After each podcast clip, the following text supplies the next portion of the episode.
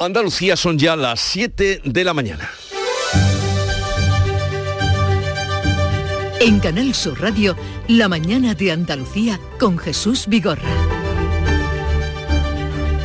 Buenos días queridos oyentes, una hora estupenda para levantarse y ponerse al tanto de lo que ocurre, que es lo que vamos a contarles. El temporal se salta con dos fallecidos y cuantiosos daños. Una de las víctimas es un pescador almeriense ahogado tras caer al mar en Alicante. La otra es un agente medioambiental de Castilla y León.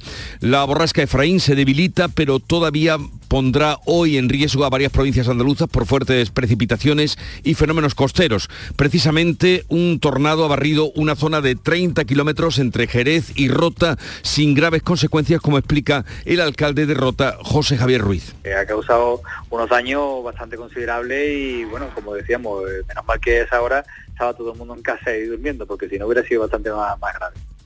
La Junta reclama al Gobierno que aplique ya la bolsa de días para salir a pescar en el Mediterráneo. La Consejería de Pesca solicita una reunión con el Ministerio tras el fracaso del acuerdo de pesca en el Mediterráneo tomado en Bruselas con el propósito de flexibilizar la reducción de los días de pesca que se le han impuesto, que son 150, menos de la mitad de los que tiene el año. El presidente Juanma Moreno considera injusto el acuerdo y anuncia medidas para amortiguar sus consecuencias. En el ámbito de nuestra responsabilidad intentaremos pelear para que el impacto sea el menor posible de esas decisiones que se han tomado en Bruselas y creo de una manera no consciente del sector.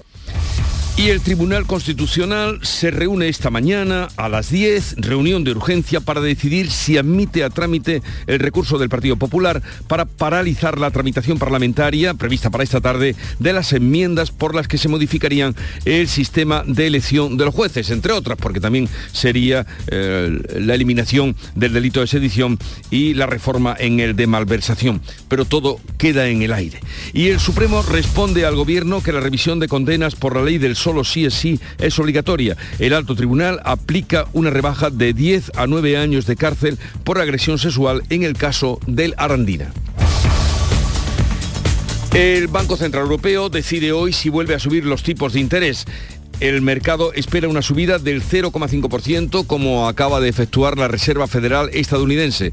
Los bancos centrales buscan frenar la inflación con el dinero más barato. Y la bronquiolitis mantiene hospitalizados al día de hoy a 245 niños en Andalucía, de los que 48 están ingresados en las unidades de cuidados intensivos. Sevilla con 69, Granada 34 son las provincias más afectadas. Por el momento, la consejera de Salud, Catalina García, no contempla activar el plan de alta frecuencia y pide tranquilidad a los padres. Que acudan al sistema sanitario cuando tienen sintomatología respiratoria que ellos ya no pueden controlar, porque hay otra que ellos pueden controlar asistiendo a sus pediatras, pero si no, ahí están eh, los hospitales para atenderlos.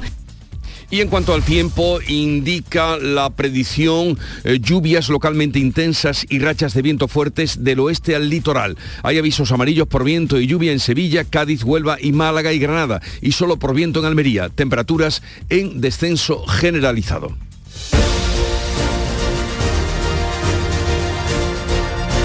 Conocer con más detalle cómo viene el día y qué temperaturas tenemos, por ejemplo, en Cádiz. Salud, Botaro. Pues sigue lloviendo, lo ha hecho durante toda la noche, también a esta hora de la mañana, con 16 grados en los termómetros. Y en el campo de Gibraltar, Ana Torregrosa.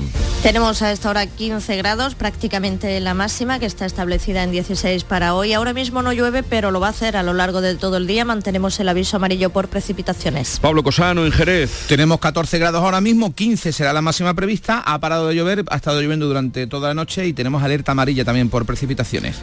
¿Cómo amanece en Huelva, Sonia Vela? Pues con los cielos cubiertos se prevén chubascos y alguna tormenta, aunque las nubes se irán disipando por la tarde. Llegaremos a los 19 grados a esta hora 13 en la capital. temperatura más alta hasta ahora. En Córdoba, Miguel Vallecillo. Tenemos en este momento 12, la noche ha sido lluviosa, la máxima será de 15 y también se esperan lluvias. Se nota la bajada de temperaturas. En Sevilla, Pilar González. Ahora mismo no llueve, lo ha hecho durante la noche, se esperan lluvias con tormentas. A esta hora 10 a esta hora no, a esta hora tenemos 13 grados y 17 son los que se esperan como máxima. En Málaga, María Ibáñez. Pues hemos tenido una noche lluviosa, lluvia intermitente a esta hora en la capital, donde tenemos 14 grados, alcanzaremos los 18. ¿Cómo viene el día por Jaén, César Domínguez? Pues aquí llueve y truena en la provincia de Jaén, 12 grados de temperatura, dice la AMT que la máxima de hoy en la capital será de 13. En Granada, Laura Nieto. lluvias que pueden alcanzar los 60 litros acumulados después de la tromba de agua de ayer tarde, que fue tremenda. 10 grados ahora mismo, máxima prevista 14. Concluimos en Almería, María Jesús Recio.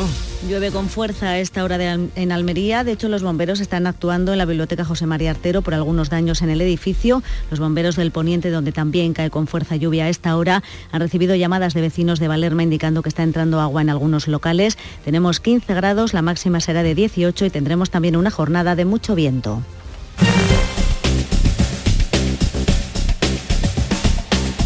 Vamos a conocer el estado de las carreteras en Andalucía. Alfonso Martínez, desde la DGT, buenos días. Buenos días, hasta ahora en la red de carreteras de Andalucía les vamos a pedir tengan precaución en la provincia de Málaga.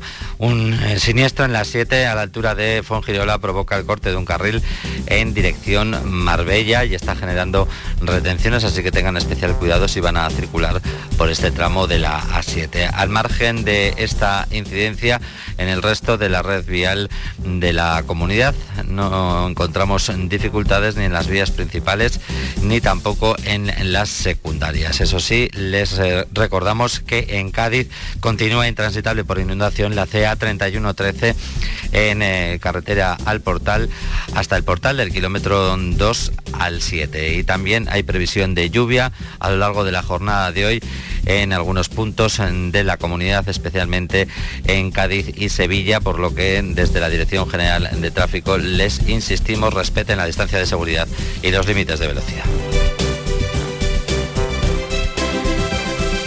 Siete, siete minutos de la mañana.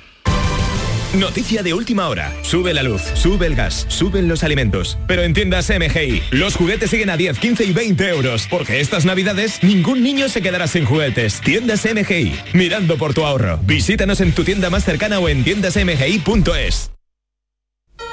En Navidad todos deseamos lo mejor para los nuestros.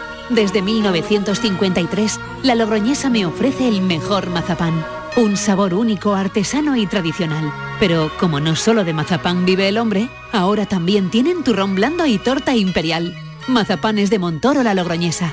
La Navidad en su mesa. En Canal Sur Radio, la mañana de Andalucía con Jesús Bigorra. Noticias. Vamos a contarles la actualidad de este día y como no les hablamos de la borrasca Efraín, que se va debilitando, pero que aún deja aviso amarillo en varias provincias andaluzas. La borrasca ha provocado dos víctimas mortales en España. Una de ellas es un pescador de Almería, Manuel Pérez Alcázar. El pescador de Almería que ha resultado ahogado por un golpe de mar frente a la costa de Alicante. La otra víctima es un agente medioambiental arrastrado por una riada dentro de su coche en la provincia de Salamanca. En la misma circunstancia, un hombre ha resultado herido en Ojíjares. En Granada, el 112 ha coordinado más de 350 incidencias este miércoles por viento, anegaciones, balsas de agua o por desprendimientos. Un tornado barría una zona de 30 kilómetros entre Jerez y Rota. Además, en Almería están trabajando, como hemos podido escuchar, los bomberos en la biblioteca José María Artero por daños en la fachada. También están pendientes los bomberos eh, del poniente donde sigue lloviendo. Los embalses se van recuperando con la lluvia. En el conjunto de España el año hidrológico está en sus valores normales. La Confederación del Guadalquivir ha pasado del 37 al 43%, pero en Jaén los embalses apenas recuperan y superan ya escasamente el 20%. En Córdoba han pasado del 14 al 16%, como explica el coordinador de la Confederación, Pedro Escribano. Todavía estamos lejos incluso de como estábamos el año pasado en esta fecha, que estábamos en torno al 22% de la, de la capacidad. Ha llovido, estamos todos contentos, pero todavía no se acabado la sequía. Cádiz, Granada y Málaga siguen hoy en aviso amarillo por lluvias, todo el litoral salvo Huelva en aviso amarillo por fenómenos costeros.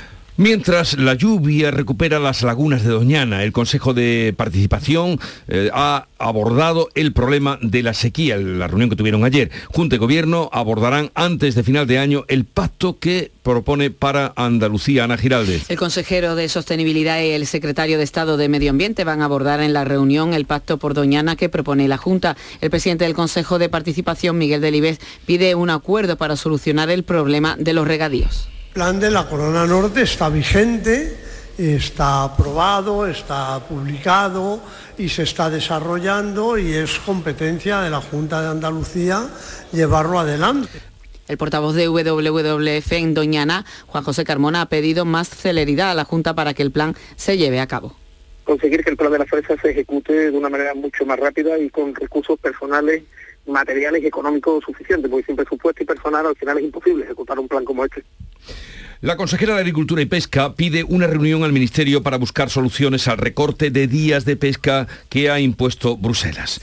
Eh, Crespo, que ayer estuvo en este programa, insta al Gobierno a flexibilizar el ajuste que deja a la flota mediterránea en una situación dramática. Paco Ramón. El presidente de la Junta, Juanma Moreno, coincide con la consejera y considera injusto el acuerdo. También ha anunciado medidas para amortiguar esas consecuencias. La consejera pedía una reunión con el Ministerio y el lunes se va a ver con el sector. En estos micrófonos, precisamente, Crespo ha pedido al gobierno que empiece ya a aplicar ahora la bolsa de días para salir a, a pescar y flexibilizar el recorte que deja en 150 días la faena de todo el año como ha impuesto Bruselas y ahora un palo más y cada año uno más que le hace inviable la actividad. Entonces, ¿qué hacemos? ¿Desguazamos barcos de nuevo? Silvia, pongo un ejemplo porque quiero que la gente vea que es real acaba de comprar su barco y ahora se encuentra que tiene tres meses para faenar, no llega a tres meses en todo el año. Ese es el gran drama de la pesca. Y cuando ayer nos decía esto la consejera, nos preguntábamos, ¿y quién es esa Silvia?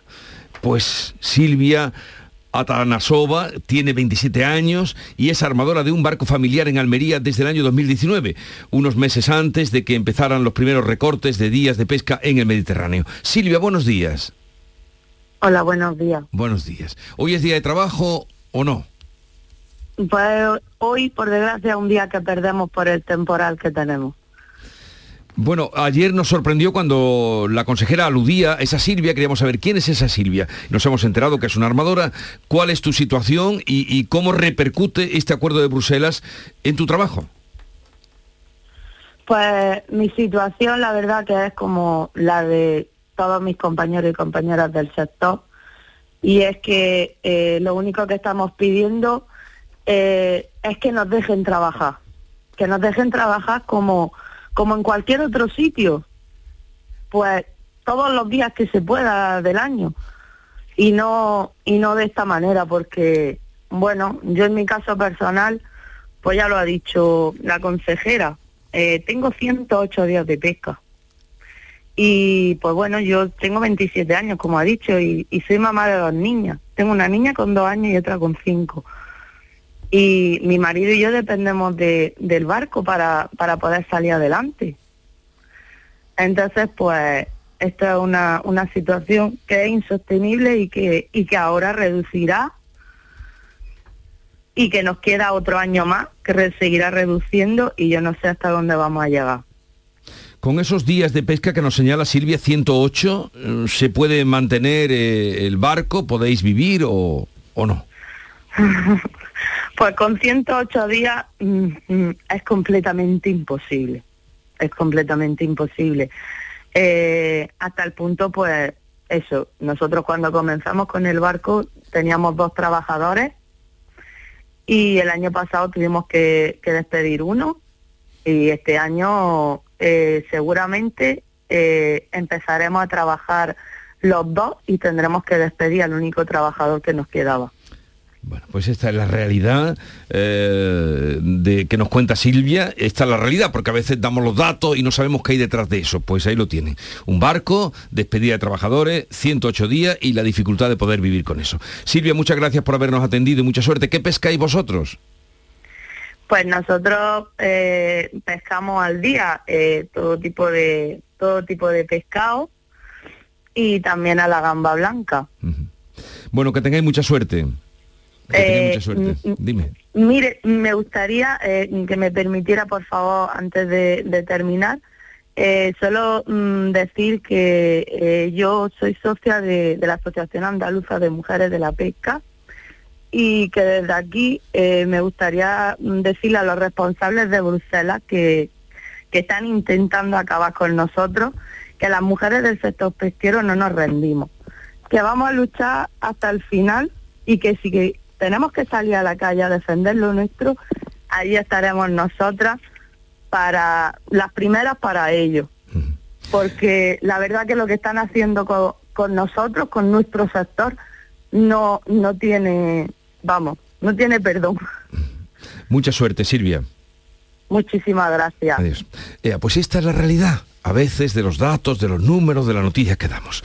Y ahora vamos con otro asunto. El Tribunal Constitucional puede paralizar antes de que hoy las apruebe el Congreso las enmiendas del PSOE y Unidas Podemos que reducen los plazos y las mayorías para que el Poder Judicial elija a sus candidatos al Tribunal de Garantías y con ello suspendería también eh, la aprobación de la reforma del delito de malversación y la anulación del delito de sedición. El Constitucional ha convocado un pleno urgente a las 10 de la mañana para abordar el recurso del PP que pide paralizar la reforma del Poder Judicial que hoy vota el Congreso. La portavoz popular Cuca Gamarra explica que han pedido amparo después de que la mesa rechazara su petición de no tramitar las enmiendas que se han incluido en la reforma del Código Penal y que los servicios jurídicos de la Cámara consideran irregulares. Solicitando como medida cautelarísima que se suspenda la ejecución de los acuerdos que afectan a la tramitación de estas dos enmiendas, de las cuales llevamos advirtiendo en la Cámara ante los órganos pertinentes de su inconstitucionalidad, su antijuridicidad y que por tanto no deben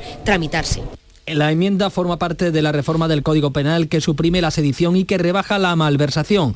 Este asunto, junto con la insistencia de Esquerra Republicana de convocar un referéndum de independencia, ha provocado que se sucedan voces en contra del gobierno dentro del Partido Socialista, la última, la del aragonés Lambán. Pero los socialistas andaluces se desmarcan y respaldan la posición del Ejecutivo de Pedro Sánchez. En este ambiente, Felipe González, Alfonso Guerra y hasta 40 ministros y varones protagonistas de la histórica victoria socialista del 82 se han vuelto a reencontrar en una cena en un lujoso restaurante madrileño. Los vocales conservadores del Poder Judicial piden un pleno extraordinario para elegir los candidatos al Tribunal Constitucional antes de que la reforma del Gobierno recorte plazos y la mayoría necesaria. Insisten en que se celebre un pleno antes de que entre en vigor la reforma. El presidente del Consejo General del Poder Judicial, el progresista Rafael Mozo, rechazaba el martes convocar el pleno por un defecto formal. Los vocales conservadores lo han subsanado reformulando su propuesta, que incluye por primera vez el nombre de sus dos candidatos, los magistrados del Supremo César Tolosa y Pablo Lucas. El Tribunal Supremo responde al Gobierno que la revisión de las condenas por la ley del solo si es sí es El alto tribunal ha hecho pública la sentencia del caso Arandina que rebaja de 10 a 9 años de cárcel la condena por agresión sexual en base a esta ley. La sentencia dice que la revisión de condena es obligatoria por aplicarse la retroactividad de la ley penal más favorable. Irene Montero, la ministra impulsora de esta norma, dice que puede generar dificultades en su aplicación, pero confía en que la enmienda que han introducido en la exposición de motivos de la ley facilite ahora su correcta interpretación hasta ahora, 62 agresores sexuales se han visto beneficiados por su ley y 13 han salido ya de la cárcel. La inflación de los precios de los alimentos sigue por encima del 15% en noviembre a pesar de la moderación del IPC. Las pensiones subirán en enero el 8,5%. Los precios crecieron un 7,3% en Andalucía, un 0,5% más que la media nacional. Con estos datos se confirma que las pensiones subirán a partir de primeros de año. La máxima se va a situar por encima de los 3.000 euros y la mínima se quedará al borde de los 1.000 la subida del precio de algunos alimentos alcanza el 30 y hasta el 50%. La vicepresidenta Yolanda Díaz quiere limitar los márgenes de las empresas y que no puedan repartir dividendos si no ofrecen una cesta de la compra de calidad a precios asequibles. El nuevo impuesto a los beneficios de los supermercados sería del 33%.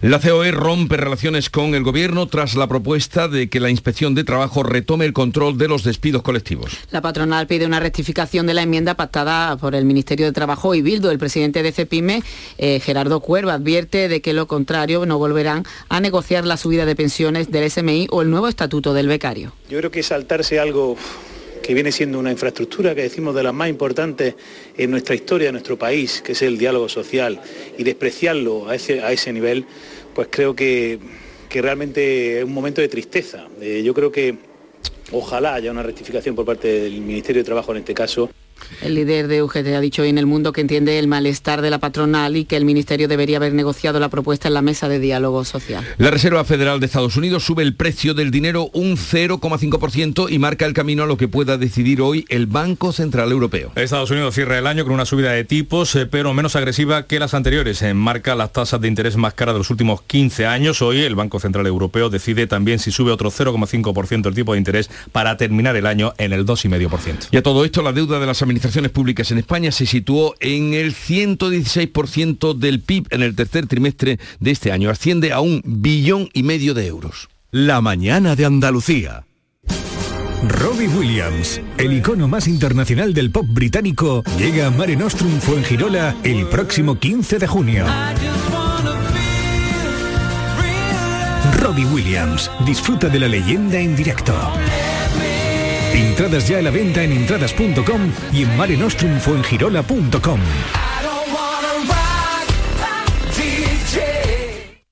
Sencilla, rápida, fácil de manejar. Fácil de Así es la nueva app de Canal Sur Radio. Con todos los programas y audios destacados, los podcasts, emisiones en directo. Para que sigas conectado a nuestra programación y a los espacios que más te gustan y sigue. Cuando quieras, donde quieras. Descárgate ya nuestra app. Todo Canal Sur Radio, Radio Andalucía Información, Canal Fiesta, flamencoradio.com y Canal Sur Radio Música para ti. Cuando quieras, donde quieras. Más Andalucía, más Canal Sur Radio.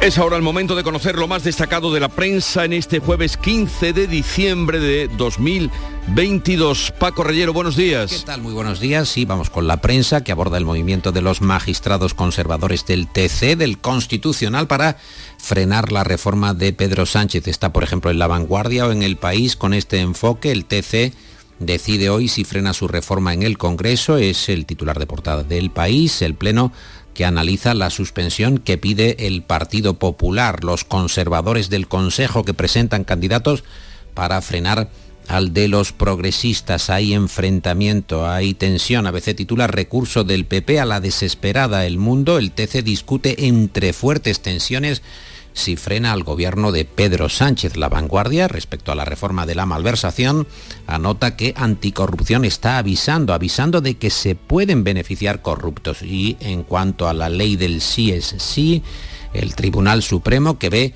obligatorio revisar las penas de los violadores. En el mundo leemos que el Supremo establece que la ley de igualdad no deja otra opción y Moncloa afirma que está evaluando ajustes técnicos. Este asunto también es prioritario para el diario.es. El titular principal de ABC es el referéndum y la malversación le estallan al socialismo. Crece el descontento entre varones y alcaldes del PSOE. Incendio interno en el PSOE por la malversación es también una información destacada en el digital el diario.es en cuanto al independiente que cuantifica la malversación anota la malversación del proceso del procés son 3,4 millones de euros según la Fiscalía del Tribunal de Cuentas. Pues vamos con más asuntos de interés en la prensa de esta mañana, Paco.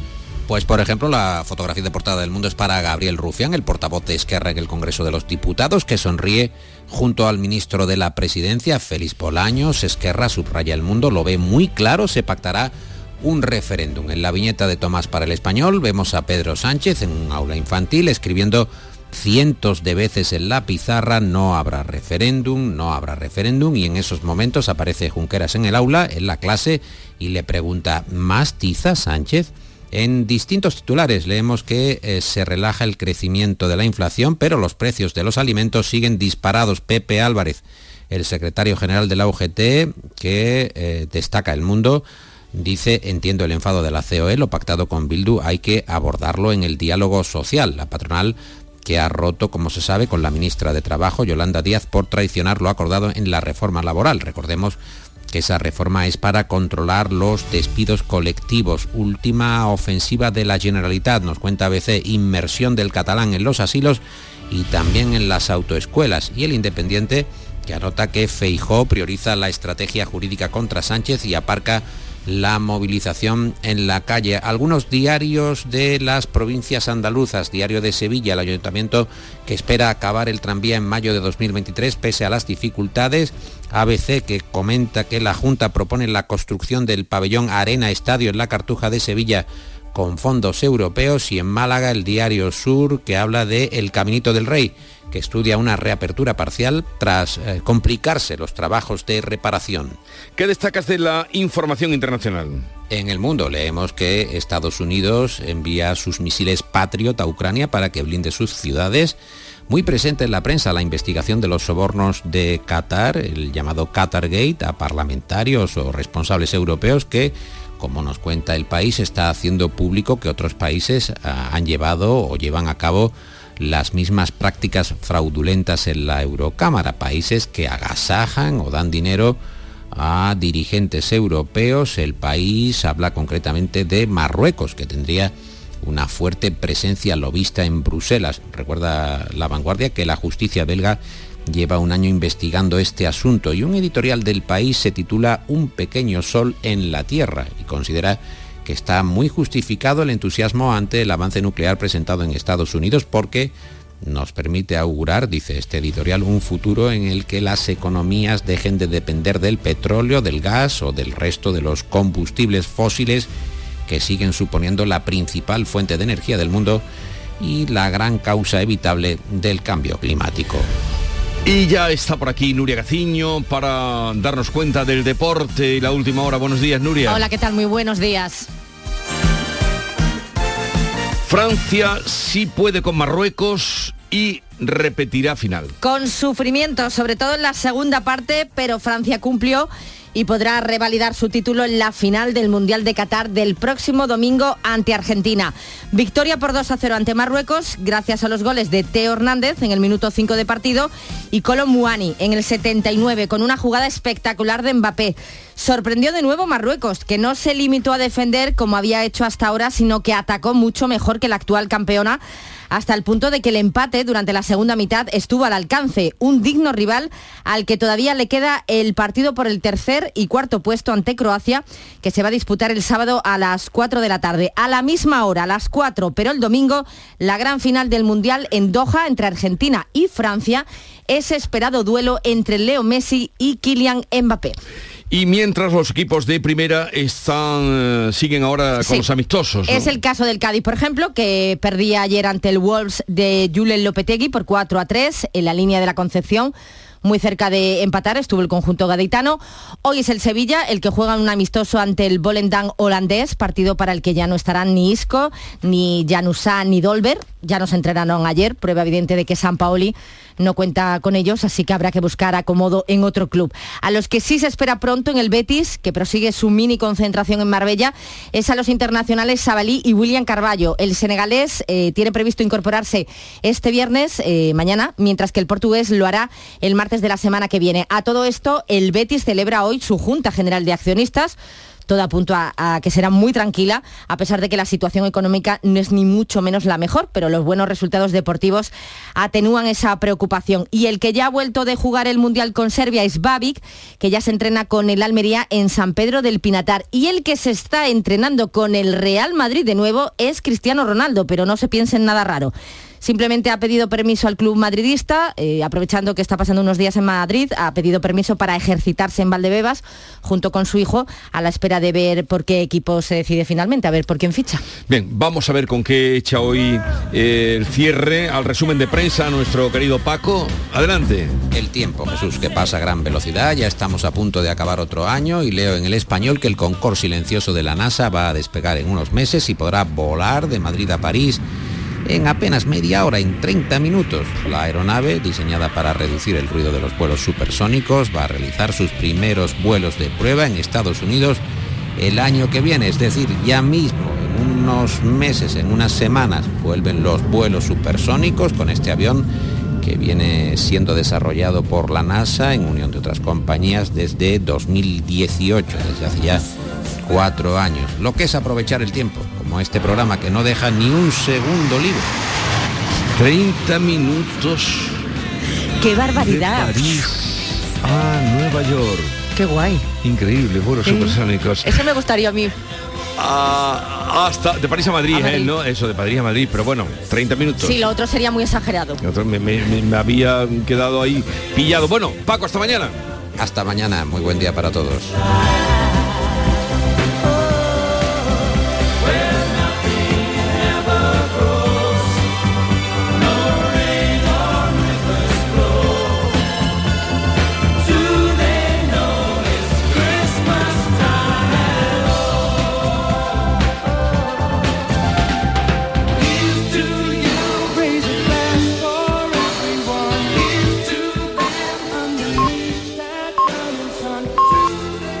Son las siete y media de la mañana. En Canal Sur Radio, La mañana de Andalucía con Jesús Vigorra. Y a esta hora con Ana Giraldes damos cuenta en titulares de las noticias más destacadas que les estamos contando. El temporal se salda con dos fallecidos y cuantiosos daños. Una de las víctimas es un pescador almeriense ahogado tras caer al mar en Alicante. La otra es un agente medioambiental de Salamanca. Efraín se debilita, pero todavía pondrá hoy en riesgo a varias provincias andaluzas por fuertes precipitaciones y fenómenos costeros. La Junta reclama al gobierno que aplique ya la bolsa de días para salir a pescar en el Mediterráneo. La Consejería de Pesca solicita una reunión con el Ministerio tras el fracaso del acuerdo de pesca con el propósito de flexibilizar la reducción de los días de pesca impuesto por Bruselas. Reunión de urgencia y extraordinaria del Tribunal Constitucional que puede paralizar la reforma del Código Penal. El Tribunal de Garantía se reúne a las 10 de la mañana. Tiene que decidir si admite a trámite el recurso del PP en el que pide paralizar la tramitación parlamentaria de las enmiendas por la que se modifica el sistema de elección de los jueces. El Supremo responde al Gobierno que la revisión de condenas por la ley del solo sí es sí es obligatoria. El alto tribunal aplica una rebaja de 10 a 9 años de cárcel por la agresión sexual en el caso Aplicando la nueva norma. La sentencia dice que la revisión es obligatoria por aplicarse la retroactividad de la ley penal más favorable. El Banco Central Europeo decide hoy si vuelve a subir los tipos de interés. El mercado espera una subida del 0,5%, como acaba de efectuar la Reserva Federal estadounidense. Los bancos centrales buscan frenar la inflación con el dinero más caro. La bronquiolitis mantiene hospitalizados a 245 niños en Andalucía. Sevilla con 69 hospitalizados y Granada con 34 son las provincias más afectadas. Del total, 48 están ingresados en las unidades de cuidados intensivos. Y recordemos el pronóstico del tiempo para hoy. La Agencia Estatal de Meteorología prevé para hoy un descenso generalizado de las temperaturas, donde van a continuar las lluvias localmente fuertes y persistentes y los vientos serán de componente oeste con intervalos fuertes y rachas ocasionalmente muy fuertes en el litoral. 7.32 Cajamar minutos de la mañana. de En un momento vamos con la las plataforma- claves económicas del día. Hay un lugar donde los sentidos se despiertan. Donde todo es como antes. Donde las horas pasan sin darnos cuenta. Brindemos por lo nuestro. Porque hay que perderse para encontrarse. Si podemos desearlo, podemos vivirlo. ¿Y si nos regalamos Úbeda y Baeza? Dos ciudades, un destino. Cajamar pone a disposición de empresas y autónomos la plataforma de ayudas públicas para informarte, gestionar y financiarte cualquier ayuda de los fondos de recuperación europeos Next Generation. Infórmate en nuestra web o nuestras oficinas. Cajamar, distintos desde siempre. Las claves económicas con Paco Bocero. Paco, buenos días. Buenos días Jesús, ¿qué tal? A ver, ¿qué claves tenemos para hoy? Pues mira, hoy tenemos otra batería de claves, pero comenzamos por la más relevante de la semana, que ya la habéis comentado tras la confirmación ayer del IPC, y es la cita del Banco Central Europeo para la subida de tipo de interés. Y ya lo has adelantado, no se esperan sorpresas en cuanto a la subida, un 0,5% o 50 puntos básicos, como queramos llamarlo. Y lo harán en sus tres categorías, lo que dejaría en el 2,5% el tipo de referencia que ya explicamos recientemente en las claves, que es el que nos afecta.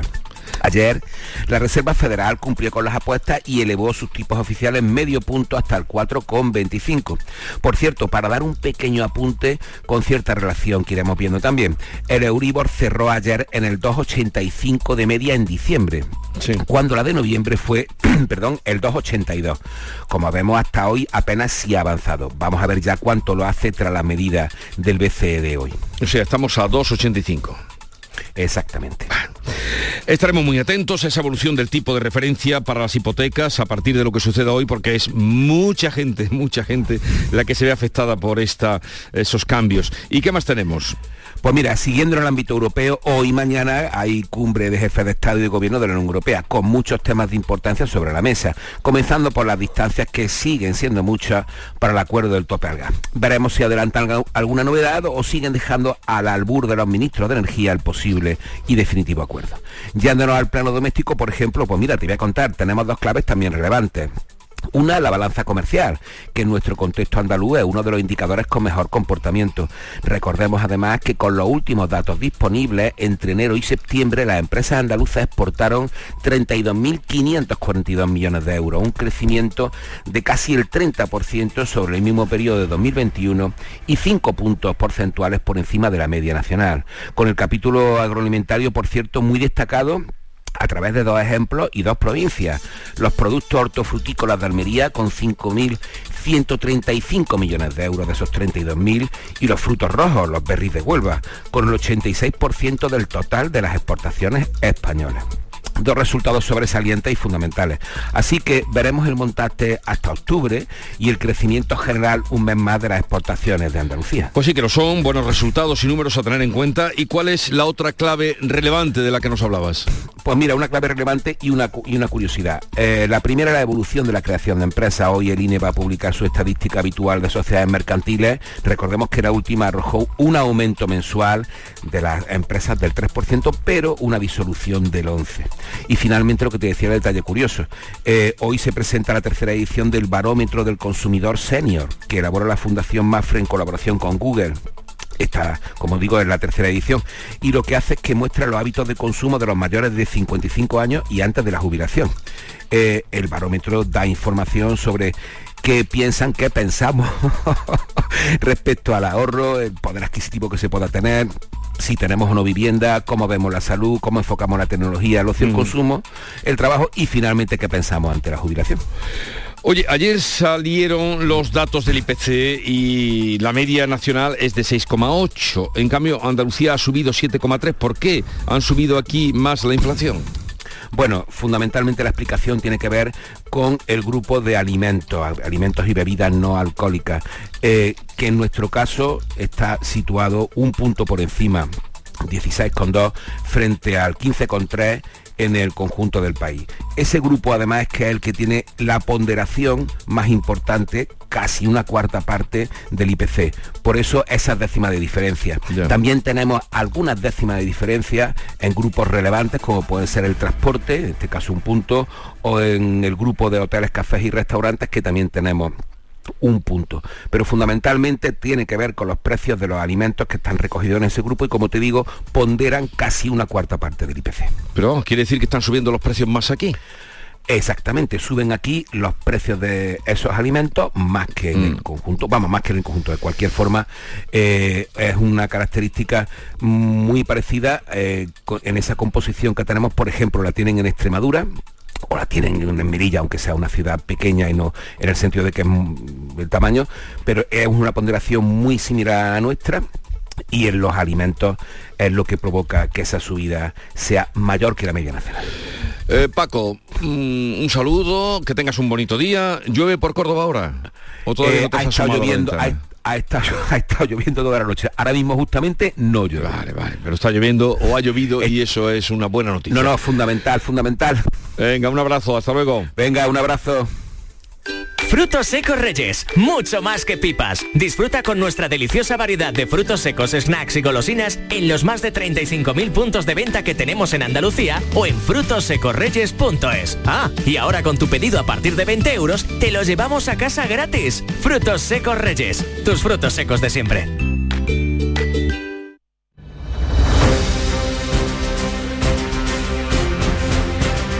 Vamos con otra noticia de Andalucía. Este jueves en el municipio nubense de Almonte es el funeral por el pequeño Daniel, fallecido el pasado martes al no superar, como les hemos contado, las secuelas tras el trágico suceso que vivió junto a su abuelo. El hombre sufrió un infarto mientras conducía con el niño en el interior del vehículo. Sonia Vela. Es en Almonte donde el pequeño vivía con sus padres, aunque pasaba buena parte del día cuidado por sus abuelos en la vecina localidad de Manzanilla. A las 11 de esta mañana está previsto que comience el funeral en la parroquia almonteña y posteriormente será incinerado. Los padres de Daniel han donado los órganos del niño que tenía tan solo 22 meses. Y en Manzanilla hoy es el segundo y último día de luto oficial por la muerte del pequeño que ha conmocionado a todo el país. Las dos mujeres húngaras cuyos cuerpos fueron encontrados en Sierra Nevada fallecieron por hipotermia según ha concluido el informe del forense. La Embajada de Hungría todavía no ha recibido la comunicación de sus familiares. Laura Nieto. Tanto la autopsia como la investigación policial apuntan a que las dos mujeres de 55 y 57 años fallecieron bajo un pino a 200 metros del albergue universitario de Granada cuando se encontraban en la zona. Ocurrió en la jornada del domingo, cuando las condiciones meteorológicas en Sierra Nevada se habían recrudecido notablemente. El juzgado número 3 ya tiene el análisis forense y podría archivar el caso al tratarse de causas accidentales. No obstante, la investigación sigue abierta. Sobre la identidad de las mujeres, el consulado de Hungría en Málaga está recopilando información, pero asegura que todavía no han contactado con los familiares. Detenido en Málaga un hombre de 70 años como presunto autor de un delito de corrupción de menores. Llevaría más de tres décadas atrayendo menores a su domicilio. María Ibáñez. Según la policía, este hombre captaba a los menores mediante la entrega de gran variedad de regalos y drogas al fin de obtener de ellos imágenes y encuentros de índole sexual. El número de víctimas asciende a una veintena entre menores y jóvenes que ya han cumplido la mayoría de edad, si bien la cifra de perjudicados podría ser mayor. En el registro de su vivienda se ha intervenido gran cantidad de archivos informáticos cuyo volcado y análisis equivalen a unos 70.000 folios en formato PDF con imágenes sexuales de los menores. La investigación se inició el pasado mes de febrero a partir de una carta anónima recibida en dependencias policiales. Este hombre se encuentra en libertad con cargos y está pendiente de juicio. La policía ha detenido en la localidad sevillana de Tocina a 10 personas por explotar laboralmente a inmigrantes rumanos, entre ellos varios menores. Pilar González. La organización estaba liderada por una pareja de rumanos que engañaban a sus compatriotas ofreciéndoles un buen trabajo en España.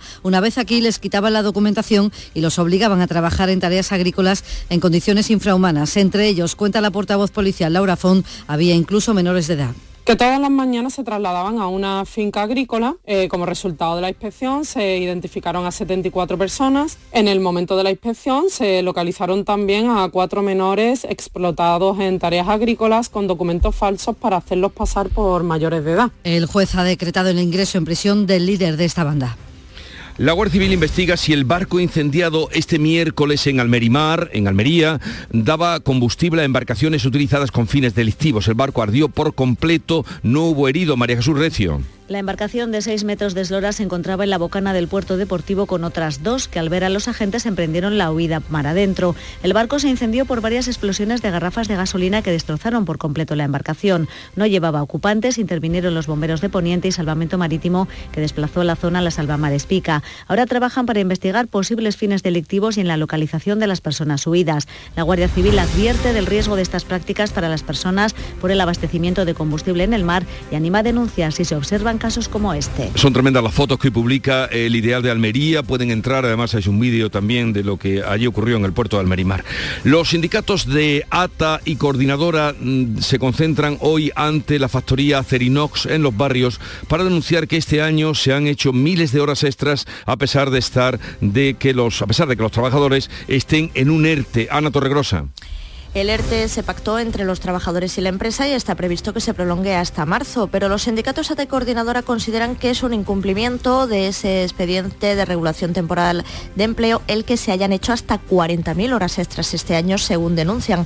José Antonio Valencia es secretario de ATA. Ahora mismo lo que llevamos de año, pues rondamos más de 40.000 horas extras yo creo que no es muy sensato que haya compañeros que estén perdiendo un 15% de su salario porque están en ERTE y otros compañeros están eh, doblando turnos y ganando más dinero. Hoy tienen previsto concentrarse a las puertas de la acería. En Cádiz se ha clausurado la cumbre ministerial sobre migración y desarrollo en el marco del proceso de Rabat, un foro internacional del que ha salido una declaración política que ha sido bautizada como Plan de Acción de Cádiz hasta 2027. Salud, Botaro. El ministro del Interior, Fernando Grande Marlasque, inauguró la última sesión de la cumbre con una palabra clave para afrontar las migraciones. La única forma de abordar y gestionar el fenómeno migratorio es mediante una cooperación bidireccional que parta de una asunción compartida de responsabilidades y de la identificación de intereses comunes. Marlasca ha apuntado a la preocupación compartida por el incremento de las rutas y redes de tráfico de personas y la consiguiente vulneración de derechos fundamentales en Europa y África. En la cumbre España ha cedido la presidencia de este foro a Marruecos.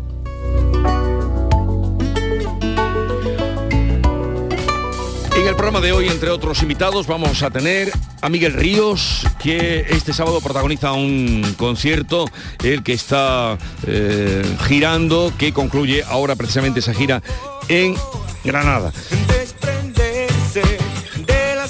Y también nos visitará Marta Robles con su libro Lo que la primavera hace con los cerezos, un verso, ese título procede de un verso de Neruda. Llegamos así a las 7.45, 8 menos cuarto de la mañana, tiempo ahora para la información local. Atentos. En la mañana de Andalucía de Canal Sur Radio, las noticias de Sevilla. Con Pilar González. Hola, buenos días. Llueve hasta ahora, aunque la borrasca se va debilitando tras dejar más de un centenar de incidencias en las últimas horas. En los hospitales sevillanos hay 68 niños ingresados por bronquiolitis y el Ayuntamiento de la capital inicia todos los trámites para construir un nuevo barrio donde estaba la fábrica de Cruzcampo. Enseguida los detalles, antes el tráfico. Hay retenciones en la entrada a Sevilla por la autovía de Huelva de 5 kilómetros y en el Centenario 3 en sentido Huelva y 2 en sentido Cádiz. En el interior de la ciudad el tráfico es intenso en todas las avenidas de acceso.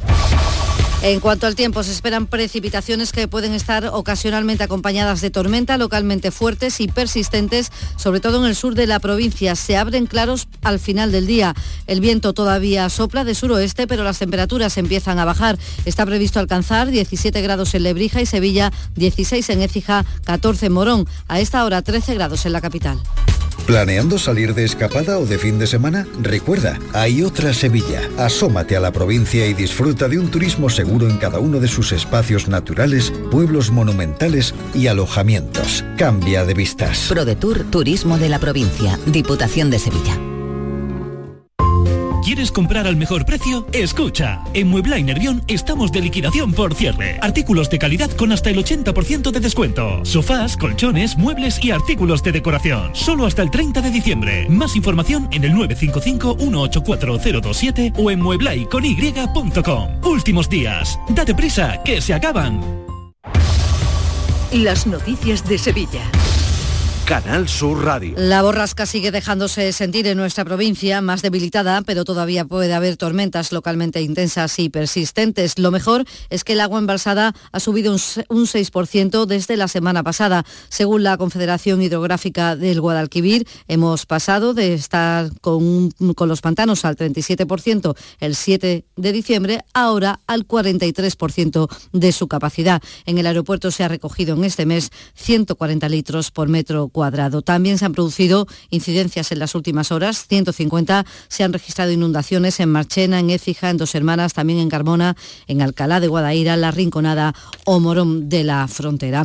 Hablando de salud, les contamos que el aumento de casos de gripe, COVID y bronquiolitis empieza a tener su reflejo en los centros sanitarios sevillanos. Hay 67 hospitalizados por COVID, 8 en la UCI. Los casos de gripe son gripe A, por lo que Salud insiste en la importancia de vacunar a los niños de entre 6 y 50 meses y en cuanto a la bronquiolitis, para estas fechas se esperaba el pico de contagios y ahora mismo hay 68 niños ingresados en Sevilla, 20 están en la UCI. La consejera de Salud, Catalina García, hace este llamamiento de tranquilidad a los padres a los que piden que acudan al médico. Que acudan al sistema sanitario cuando tienen sintomatología respiratoria que ellos ya no pueden controlar, porque hay otra que ellos pueden controlar asistiendo a sus pediatras, pero si no, ahí están eh, los hospitales para atenderlo.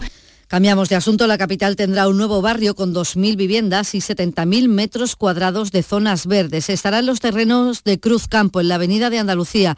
Las obras de reurbanización comenzarán en el primer trimestre del próximo año. Con esto el Ayuntamiento tiene previsto aprobar mañana este proyecto para 200.000 metros cuadrados. Es una de las mayores bolsas de suelo que quedan libres en la ciudad y se hace 20 años después de que la fábrica de cerveza fuera trasladada. De las 2.000 viviendas 900 serán de VPO.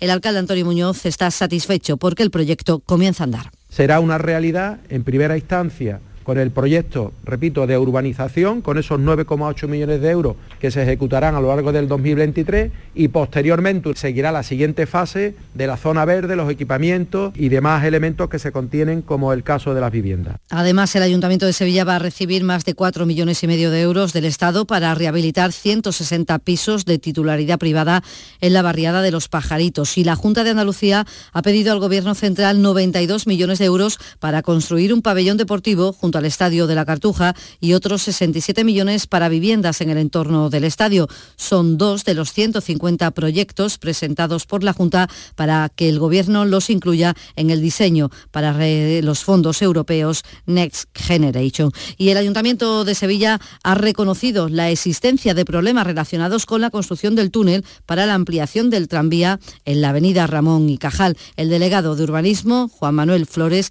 ha explicado que hay retrasos, pero se cumplirán los plazos. Hay contingencias, las hay, como en todos los grandes proyectos. ¿Son irresolubles? No. ¿Mantenemos más o menos los plazos de finalización? Sí. ¿Estará el tranvía en mayo del 23, que es a lo que mucha gente le preocupa con esto de tema de vistas electorales? No lo sabemos, lo veremos. Tranquilos, que el tranvía será una realidad y próximamente en la primavera y si no a principios del verano estará en uso en la ciudad de Sevilla. También en Crónica Municipal, el candidato del PP a la alcaldía de Sevilla, José Luis Sanz, ha resaltado su compromiso con la industria aeronáutica sevillana. Ha anunciado que si llega a la alcaldía creará la Oficina de Coordinación Aeronáutica y del Espacio que va a tener como objetivos fundamentales la captación de inversiones, el liderar proyectos, abanderar proyectos, respaldar proyectos, apuntalar proyectos y quiero también que esa oficina trabaje para que Sevilla sea un referente de formación internacional de pilotos. El candidato de Izquierda Unida a la alcaldía de Sevilla, Ismael Sánchez, pide al ayuntamiento que se plante ante Endesa para que se acaben los cortes de luz en la barriada de Palmete. Estos residentes vienen padeciendo continuos cortes de luz, una situación que es insoportable y el consistorio no hace nada para evitarlo, como por ejemplo mediar ante la compañía eléctrica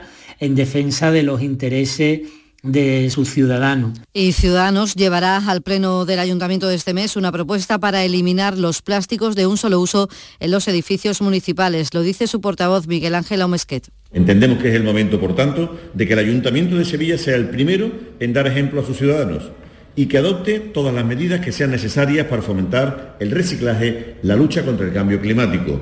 ¿Cómo? Empezando por prohibir los plásticos de un solo uso en todas las oficinas, dependencias, edificios municipales y en los eventos que el equipo de gobierno organice. Y en tribunales hoy comienza la audiencia de Sevilla un juicio contra un hombre acusado de agredir sexualmente a una mujer con discapacidad intelectual. La Fiscalía pide 10 años de cárcel. Les contamos también que la policía ha detenido en Tocina a 10 personas por explotar laboralmente a inmigrantes, principalmente rumanos, a los que engañaban ofreciéndoles un buen trabajo en España. Después les obligaban a trabajar en tareas agrícolas en Alcalá de Guadaira en condiciones infrahumanas. Deportes, Antonio Camaño, buenos días. Hola, ¿qué tal? Buenos días. El Sevilla apura la última semana sin competición y en la víspera del partido amistoso ante el Volendam se entrenó ayer con tres ausencias destacadas. No estuvieron ni Isco, ni Janusay, ni Dolber, tres jugadores que están buscando una salida ya que el club no cuenta con ellos y parece que las horas de estos jugadores que llegaron este verano para reforzar el equipo están contadas. Y en el Betis, Sabalí y William Carballo van a ser los siguientes en unirse a la mini pretemporada que está realizando el Betis. El viernes espera la llegada de Sabalí, mientras que William Carballo, después de unos días de vacaciones, eh, llegará la próxima semana, el martes concretamente, para reintegrarse con el resto del grupo. No te preguntes qué puede hacer la inspiración por ti. Pregúntate qué puedes hacer tú para encontrar un hueco en tu agenda y venir a descubrir el nuevo Kia Sportage. En versión de combustión, híbrida o híbrida enchufable. Luego, con él, ya saldrás a buscar la inspiración. Y durante este mes llévate tres años de mantenimiento gratis. Solo en la red Kia de Sevilla. ¿Vas a salir en la cabalgata de Reyes? Ven a Juguetes Velando, empresa dedicada exclusivamente a la venta de caramelos, balones y juguetes para cabalgatas de Reyes Magos a precios inmejorables. Llámanos al 622 20 27 81 o ven a visitarnos a nuestra nave en Camas, Polígono Industrial Los Girasoles. Regala ilusión con Juguetes Velando. Las noticias que más te interesan las tienes siempre en Canal Sur Mediodía Sevilla. Y este jueves te llegan desde Los Palacios que ultima los preparativos de la media maratón Sevilla, Los Palacios y Villafranca. Canal Sur Mediodía Sevilla. En directo desde el pabellón cubierto José Moral de Los Palacios. Con la colaboración del Ayuntamiento de Los Palacios y Villafranca y el patrocinio principal de ProDetour Turismo de la provincia de Sevilla. En Canal Sur Radio, las noticias de Sevilla. En la agenda del día notamos que esta mañana se inaugura en la Plaza Nueva la Feria de Artesanía Creativa. Abre a las de 11 a 3 y de 5 a 9 hasta el 5 de enero. Hay 66 talleres. También comienza esta tarde en Gines el mercado medieval y navideño con el nombre Seandito que llegue.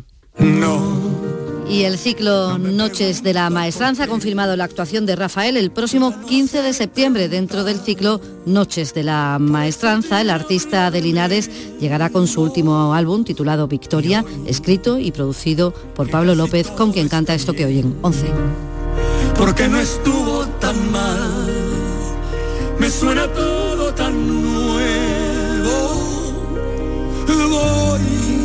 13 grados en los Palacios, 11 en Olivares, 13 grados en Sevilla. Lo que hace tiempo encontré, lo que me cura la vida. Escuchas La mañana de Andalucía con Jesús Vigorra, Canal Sur Radio. Aquadeus, el agua mineral natural de Sierra Nevada, patrocinador de la Federación Andaluza de Triatlón, les ofrece la información deportiva.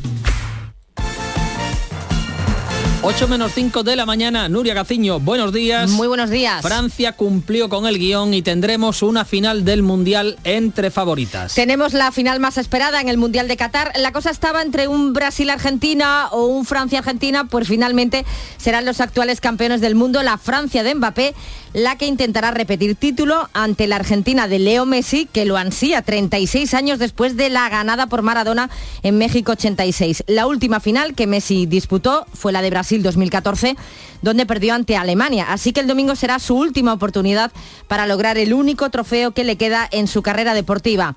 Más fuerte sin duda se presenta para esa final Francia, aunque anoche lo pasó francamente mal con Marruecos en la segunda semifinal. Se las prometían muy felices cuando en el minuto 5 se adelantaban gracias al gol de Teo Hernández, pero no fue hasta el 79 cuando pudieron sentenciar con el tanto de Colo Moani tras una gran jugada de Mbappé. Y es que Marruecos no solo defendió, sino que atacó mucho mejor que Francia hasta el punto de que el empate estuvo muy cerca en la segunda parte. Sobre todo lo tuvo en sus botas el Yamik, con una chilena que terminó en el poste sin contar con un más que posible penalti a favor de Marruecos. Un más que digno rival donde uno de los que ha brillado en este campeonato del mundo ha sido su portero, el sevillista Bono. El equipo sacó carácter con todo lo que se les, las dificultades que, se, venían y, nada, yo creo que para felicitar el esfuerzo de todos los chicos. Hoy nos encontramos con un partido muy, muy distinto a lo que era España y Portugal. Un equipo de Francia muy replicado, teníamos que tener protagonismo nosotros y lo hicimos, tuvimos ocasiones, hicimos un buen partido es verdad que el primer gol nos hunde un poco, pero bueno, el equipo, como te dije, siguió insistiendo y, tuvimos ocasiones para, para, volver, pero bueno, después, después del segundo gol se puso casi imposible. Marruecos, que ha hecho historia al convertirse en la primera selección africana en llegar a unas semifinales de un mundial, pero aún queda eh, o aún puede marcharse de Qatar con mejor sabor de boca si gana el partido por el tercer y cuarto puesto que tiene que disputar el sábado ante Croacia a las 4 de la tarde. A la misma hora, a las 4, pero el domingo, la gran final de este mundial en Doha entre Argentina y Francia. Ese esperado duelo, como decíamos, entre Messi y Mbappé. Ellos se llevan los focos, pero en la albiceleste ha destacado sobremanera Julián Álvarez y en los Blues Grisman se ha echado el equipo a sus espaldas. El jugador del Atlético de Madrid asegura que tiene muy estudiado al equipo argentino. Un grandísimo equipo. Lo, estuvimos mirando todos los partidos de ellos y la verdad que eh, Leo está a un gran nivel, pero los demás también y, y se ve un equipo que lucha cada balón, que lo da todo y que está muy bien trabajado también. Pues este fin de semana se nos acaba el Mundial de Qatar, pero la semana que viene vuelve la Copa del Rey y a finales de mes la Liga. Es por ello que se intensifican los amistosos. El Cádiz, por ejemplo, perdía ayer ante el Wolves de Julen Lopetegui por 4 a 3 en la línea de la Concepción. Hoy es el Sevilla el que juega un amistoso ante el Volendam holandés. No van a estar ni Isco, ni Januzaj, ni Dolber.